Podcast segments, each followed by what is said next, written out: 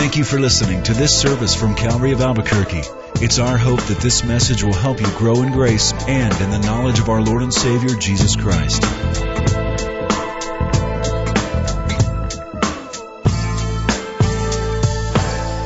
Let's uh, open our Bibles to Acts chapter two this morning. Our Heavenly Father, you know exactly where we are at emotionally, spiritually, the kind of baggage that we bring with us in our lives, in our minds, what we're dealing with. We thank you that your mercies are new every morning, that you're faithful. And now, Father, as we as a body assembled together, as we are gathered together, we pray that you would instruct us from your word about what the church, your people, are to be like, what we're to be devoted to. Thank you, Lord, that week by week we have the freedom of assembly and the ability to consider what God has spoken through those that you use to write these words down. Bless this time, we ask, in Jesus' name. Amen. I distinctly remember my family Bible, and I remember as a child finding that Bible in the bottom drawer of one of the pieces of furniture in my parents' bedroom. And one of the things I noticed about this Bible, it was it was huge. It was humongous, and it weighed a lot. I was even wondering if I was able to pick it up as a little child. But I did manage to pick it up, and the second thing I noticed about it is it was really stiff. It's because it was rarely opened. And the other thing I noticed about it, it had dust on it, just to show you how often we would actually read it. Somebody once said that if everybody in the world read their Bibles at the same time, it would be the biggest dust storm in history. On a serious note, Doctor Michael Vlach from theological studies dot org said, "There is a crisis of biblical knowledge in the American church." And he said that the most widely known Bible verse among adults and teenagers is, get ready for it, "God helps those who help themselves," which of course is not in the Bible at all.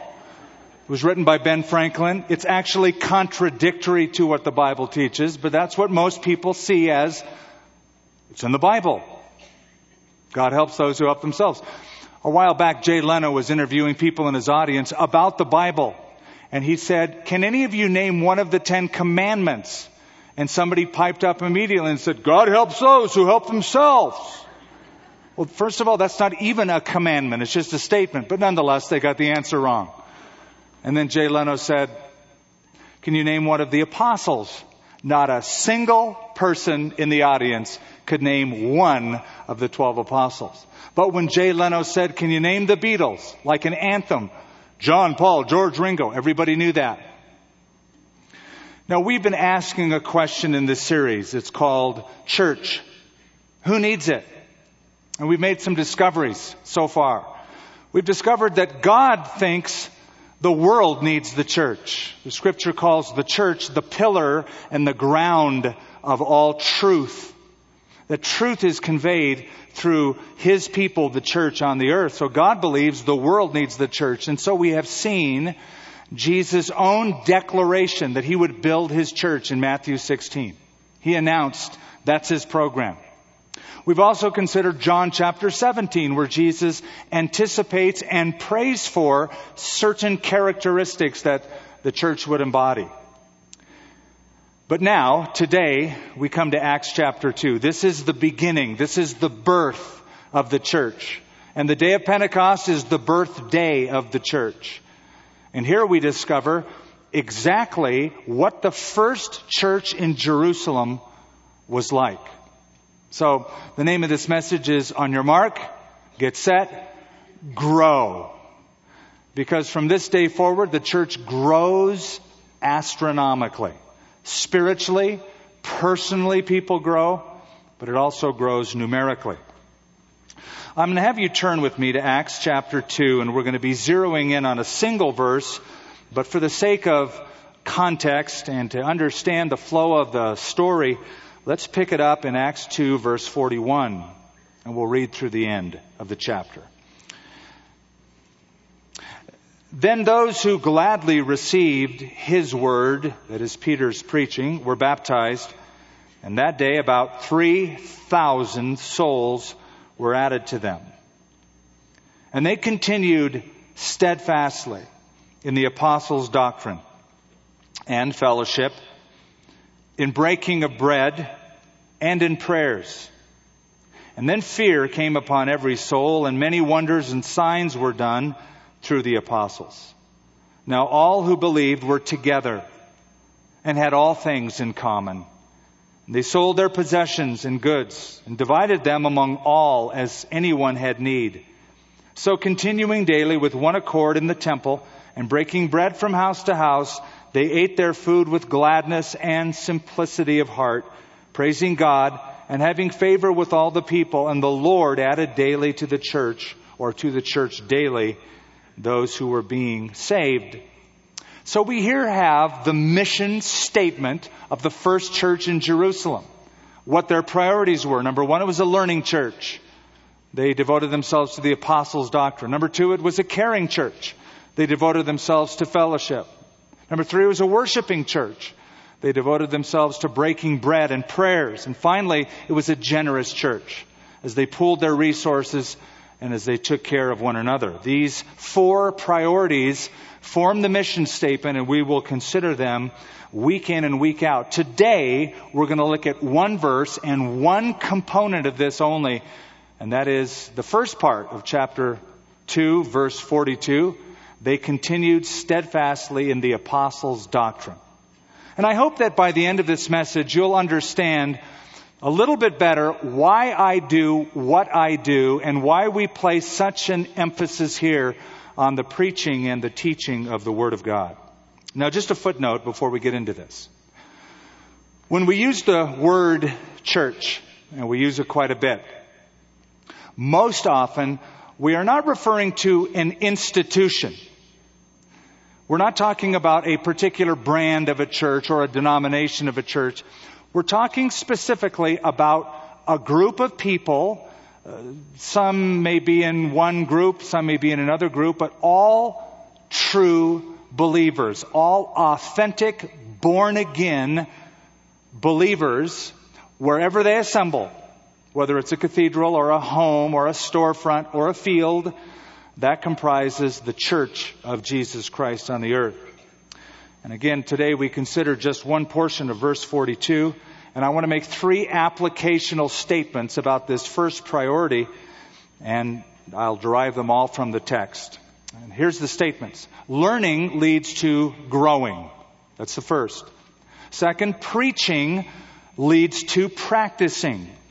It should, and it most often does, when it's the right preaching and the right listening.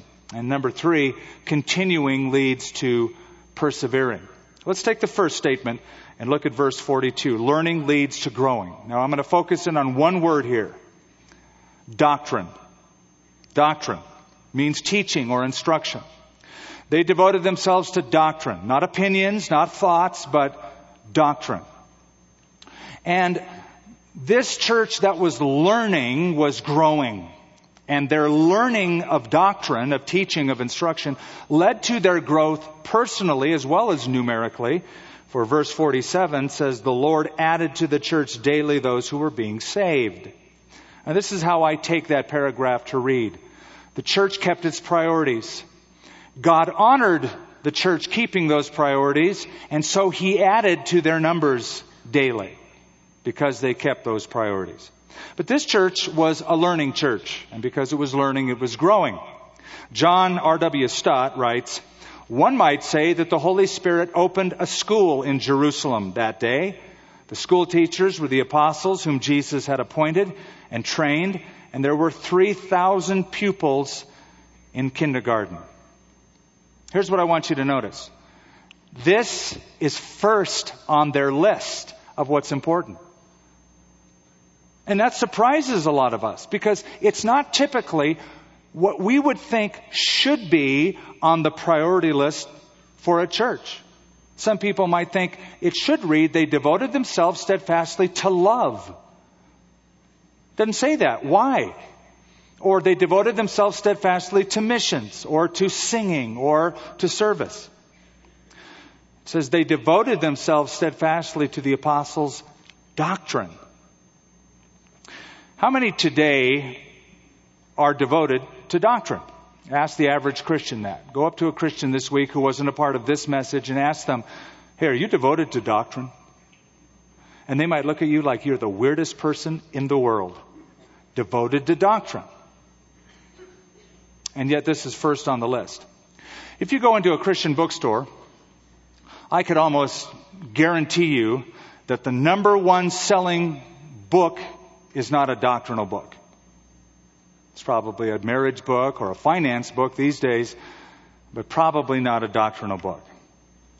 But the first church kept this as the number one priority, doctrine. Now that word sounds awfully stuffy and rigid and cold, but it shouldn't, because it simply means, as I said, instruction or teaching or truth. That's what they devoted themselves to. If ever there was a word that I personally felt sorry for, it's the word doctrine. I feel sorry for it because I hear the way people talk about it. Oh, we're not really into doctrine. It really isn't that important to us. What is important to us is this or that as a priority. It's sort of like when you buy a gadget. I love gadgets.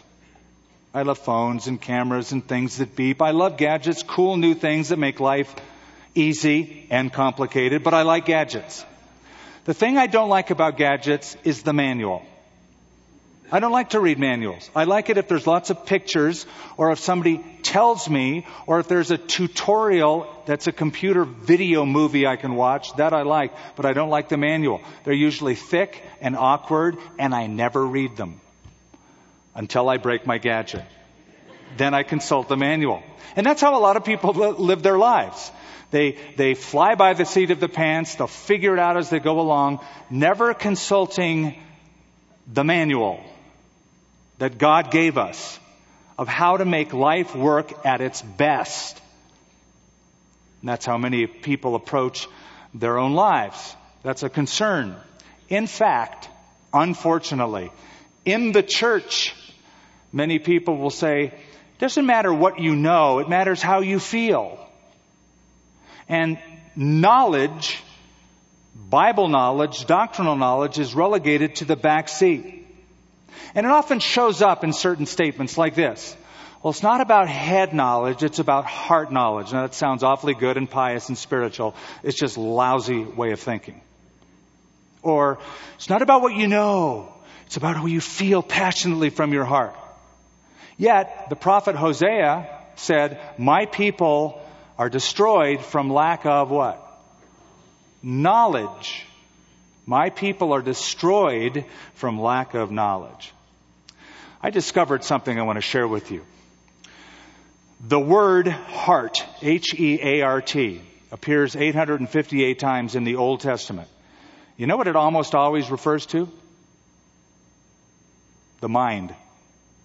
The mind, not the emotions, the mind. Now, we in the West typically use the word heart as a metaphor for the core, the center of our emotional being. I believe this in my heart. I feel this in my heart. The Hebrews did not do that. The Hebrews placed the center of the emotions metaphorically in the abdomen, the gut. In fact, more specifically, the bowels. If you have an old King James Bible, you may have been befuddled when you come across verses like bowels of tender mercy.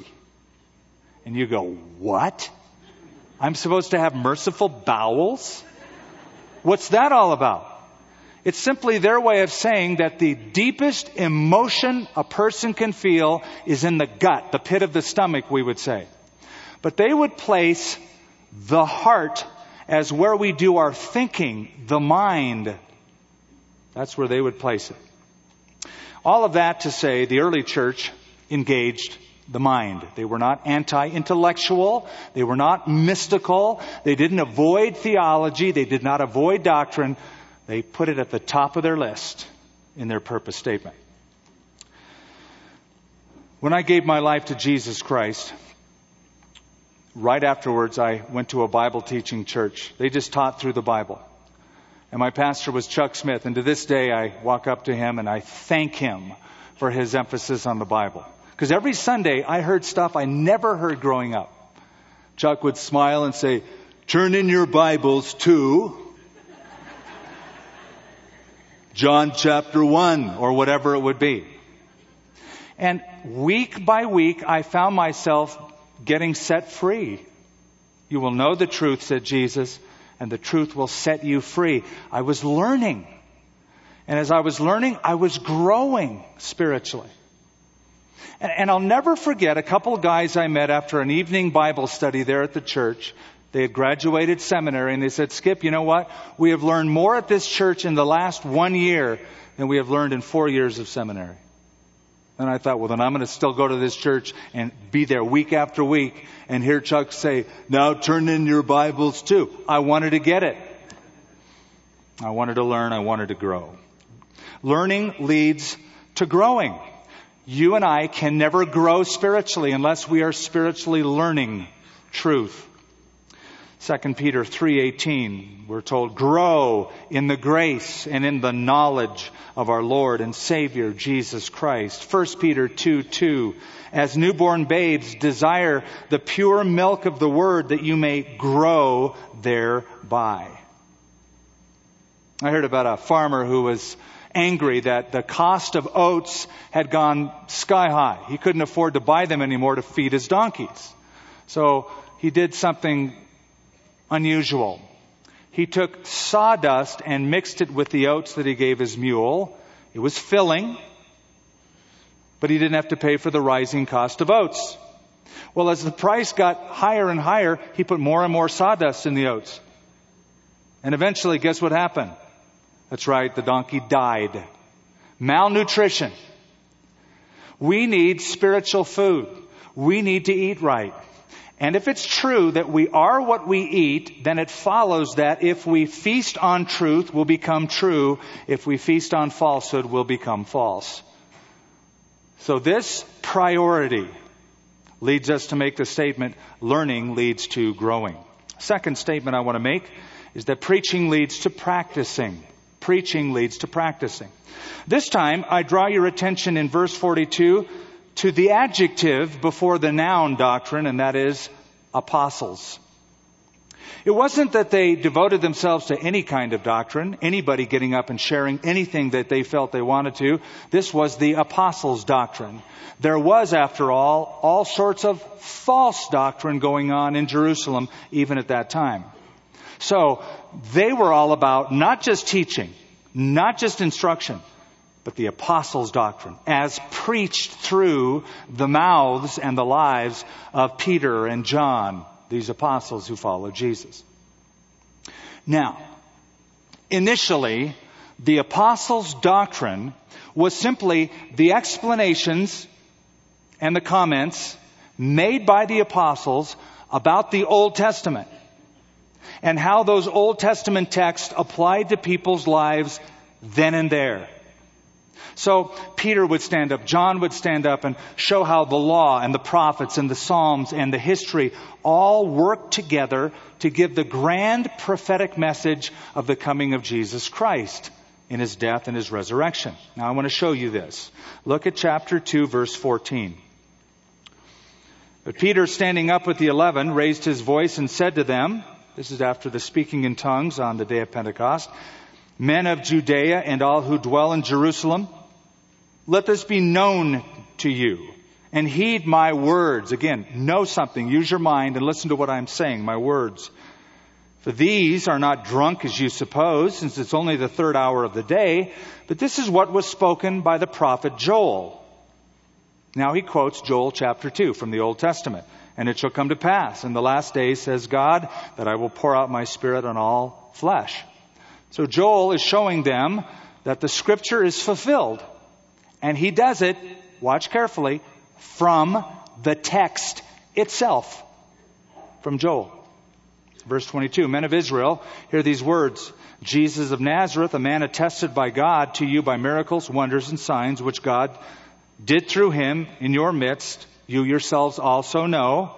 Him being delivered by the determined purpose and foreknowledge of God, you have taken by lawless hands, crucified and put to death, whom God raised up, having loosed the pains of death, because it was not possible that he should be held by it. For David says concerning him, now he quotes Psalm sixteen, I foresaw the Lord always before my face, et cetera, et cetera. And here he shows how David predicted the death and resurrection of Jesus. And he does it from the text.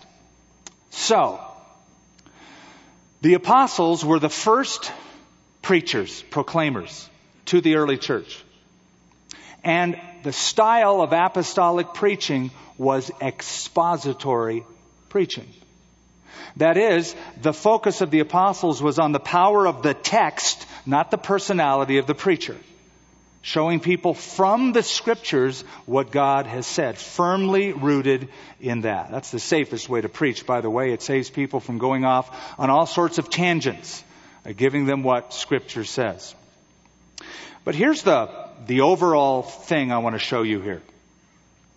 The early church, these first Christians, did not just rely on the Holy Spirit speaking to them personally about truth, but they recognized the office of the men that Jesus had chosen, his apostles, and believed in their authority to preach, to proclaim, and to teach truth.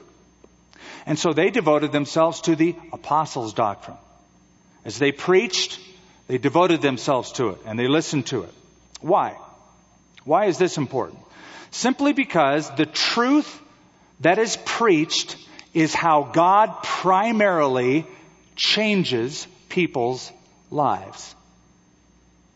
I can see that in my own life. First time I heard the gospel clearly preached through Billy Graham, I remember I remember the day. I remember things that he said that rung true in my heart. He looked at the audience and said, many of you are lonely. And I thought, I'm lonely. And some of you need forgiveness. And I thought, yeah, I need forgiveness too. And he said several things that rung true. The truth of the scriptures through the mouth of the instrument, the preacher. God used that to change my life. And that's a biblical principle. First Corinthians chapter one, verse twenty-one. It pleased God through the foolishness of the message preached to save those who believe. So preaching leads to practicing. Now, not always. I had to say that because somebody's saying, well, I know a lot of people who hear preaching and they don't practice it. Exactly. There are exceptions to that. In fact, hearing great preaching, even the apostles' preaching, isn't enough.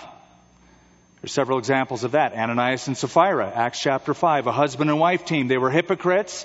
They lied to the Holy Spirit, but they heard the preaching of Peter and John, the apostles. It wasn't enough. Acts chapter fifteen, there was a group of legalists who arose, dividing the church. You've got to be circumcised. You've got to keep the law of Moses to be saved, even though they had been hearing great preaching by the apostles. And perhaps the best example is Judas Iscariot. He heard the best preacher ever, the Lord Jesus Christ. But hearing that wasn't enough because he didn't respond to it deep in his core of his being. Now, the general rule, however, having said that, is that people who were exposed to the truth through the doctrinal preaching of the apostles became practicing Christians and put into practice the principles they were taught as a general rule. So if you look with me at chapter four for just a moment, verse one. Now, as they spoke to the people, those are the preachers speaking. The priests, the captain of the temple, the Sadducees came upon them, being greatly disturbed that they taught the people and preached in Jesus the resurrection from the dead. And they laid hands on them and put them in custody until the next day, for it was already evening.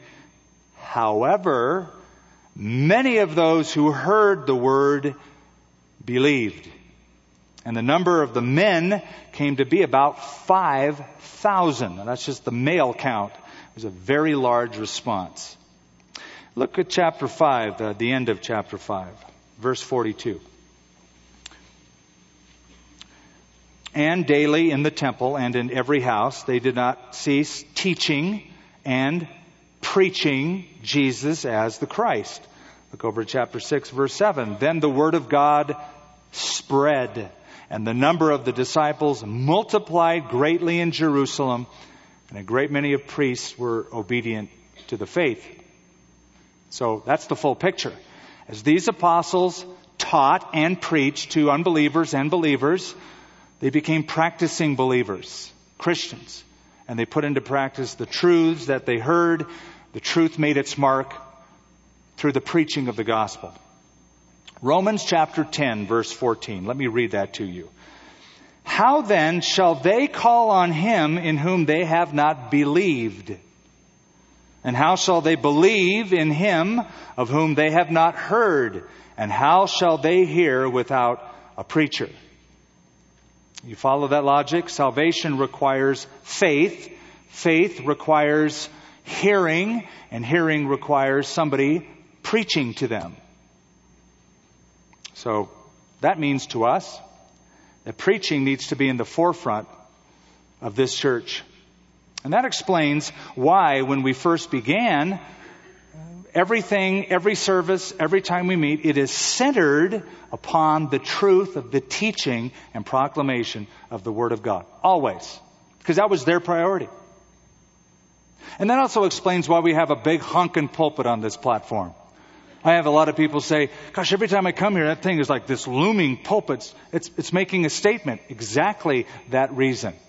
We want people to know that is the core, that is the center, that is the foundation, the proclamation of the truth of God's Word. So learning leads to growing, and preaching leads to practicing.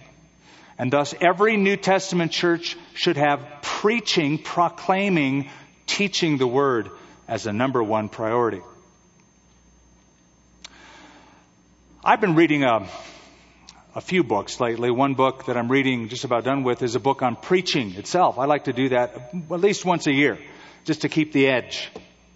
And there's a chapter in it by Albert Mohler, who's the president of the, uh, the um, Southern Baptist Seminary in Kentucky, Louisville.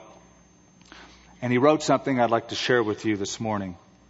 He says, rarely do we hear these days that a church is distinguished primarily by its preaching. When we hear people speak about their own congregations, generally they speak about something other than preaching. They might speak of a church's ministry. They might speak of specialized programs for senior adults or young people. They might speak of a church's music. Sometimes they might speak of things far more superficial. But rarely, rarely do you hear a church described first and foremost by the character, power, and content of its preaching. This is because few preachers today are true servants of the Word. But the apostles, now those guys, they were servants of the Word. And because they were servants of the Word, meaning they were not above the Word, they were underneath the Word, proclaiming the authority of the Scripture and applying it to people's lives, that's why the church devoted itself to the apostles' doctrine. The apostles' doctrine. Now you might think, well, Skip, the apostles have been dead two thousand years, and, and certainly you're not an apostle. And you're right, I am not. So, what we do have today, however, is the apostles' doctrine in the New Testament. Their letters, their stories, their writings inspired by the Holy Spirit, and still today, as men of God expound the Word of God to the people of God, to all of life's situations, that is food for change. Jesus said, man shall not live by bread alone, but every word that proceeds from the mouth of God. So we should then be concerned to the utmost degree of hearing and applying truth, the apostles' doctrine. I want to tell you something that I found just this week, a couple weeks ago actually, but um, I, I'd never heard of this. At the beginning of American Christianity, many of the assemblies across our nation, they had not only preachers of the word, but they had exhorters. That was the official office in the congregation. The exhorters, after the sermon, would make personal application of those truths to the people in that congregation. And one of them during the American Revolution was a young man by the name of Isaac Backus, who at a mere age of fifteen years old became an exhorter in a congregation. That's where he started this practice. Now let me describe it to you. The sermon would be done. The exhorter would get up, Isaac Backus. And him, knowing the people in the church, would say this. Now, Missus Jones, this sermon today means you have to change the way you've been raising your children. And, Mister Smith, what you heard today in that second point certainly means you can't do business the same way you've been doing it in this town. Can you imagine if I had Dave and Neil and the assistant pastors all standing up here, they all know different people in the congregation, they just called you out and said, that means you. People would not tolerate that. That was an interesting practice in early American Christianity. The early church, I don't know if they had exhorters as such, but they certainly held each other accountable to the teaching of the apostles or the apostles' doctrine. The third and final statement I want to make based on the text is that continuing leads to persevering. And this time I'd like you to emphasize the beginning part of that phrase, they continued steadfastly. Please notice that. It does not say they exposed themselves to the apostles' doctrine, they listened to the apostles' doctrine, or they did it at first but not later. No, they continued steadfastly. Proskartereo, one Greek word, which means they constantly, consistently, steadfastly persevered in this. They didn't like... say, we're into the apostles' doctrine, but that's because we're just starting out in our church. But later on, the times will change, and as the times change and people want something different, we're going to abandon that and move on to a different strategy. Now, they stuck with it, and they stayed with it even when they were persecuted and even when the times got very difficult. And so this whole idea of continuing became important. Even down in verse forty-six, and so continuing daily, they continued those priorities daily with one accord in the temple and breaking bread from house to house. They ate their food with gladness and simplicity of heart. And it seems like though these priorities were forged early on, that there was a temptation in this congregation and others to step away from continuing in that. Because later on, when the gospel goes up north to Syria and Antioch and Barnabas shows up, in Acts eleven, verse twenty-three, he came and had seen the grace of God. He was glad and encouraged them that with purpose of heart, they should continue with the Lord. Stick with it, guys. Hold on to what you know, he would say. In Acts fourteen, verse twenty-two, Paul goes back to the town of Derbe after he had just been stoned. I mean, with rocks. And he goes into that town and says, strengthening the souls of the disciples, he exhorted them to continue in the faith, saying, we must through many tribulations enter the kingdom of God. I just want to encourage you to continue. Continue in the truth. Continue making truth, the Word of God, the Bible, one of your priorities. Keep trusting God's promises. And as we just keep at this, we will become perseverers. We'll become overcomers. You know, we often talk about the Christian walk. Well, how's your walk? Now just picture what a walk is. A walk is putting one foot in front of the other, in front of the other, and just sort of plodding along, staying at it. So this morning you got up and you said, the Word of God is important to me. I'm going to church. And you brought your Bible. And tomorrow may be a different day and you might not like feel like getting into the Word, but you do it anyway. You put one foot in front of the other, you take your Bible out, you believe God's promises, you keep the truth as your priority in all seasons of life. If you lose your job this year, God forbid, Keep this as your priority. If somebody in your family dies this year, God forbid, you keep the truth of God as your priority. If the world falls apart, which, by the way, the Bible says it will, you keep this as a core value in your life. I've met so many people who follow Jesus and love Jesus when life is good and peachy and great. And I don't feel like reading the Bible today. Life's been tough. Don't be like those described by Jesus in Mark four, the one sown on stony ground, who heard the word, immediately receive it with gladness, but they have no root in themselves, and they endure only for a time. Afterward, when tribulation or persecution arises for the word's sake, immediately they stumble. Listen, it's easy to follow Jesus in good times. He calls us to follow him at all times. At all times. So continue, continue, and you'll become perseverers, overcomers. So, we have managed to cover one half of one verse this morning. Congratulations. But we have enough to get on our mark, to get set, and to grow. As we close this morning, I'm going to ask you a question. How can you cultivate the priority of loving Scripture? I say cultivate because it's not natural. It's not automatic. In fact, natural man resists the truth of God. So how do we cultivate a love for Scripture? Number one, get a Bible. Buy a Bible. Have your own Bible. That means I got to pay for it. Well, then find someone who has three or four of them and get one of theirs. But have your own Bible. And carry it with you. Even during the day. Put it in your briefcase. Put it in your purse. Get a small one, a New Testament. Put it on your P D A or your iPhone. You can get them now, little Bible versions. I have two or three of them on my iPhone.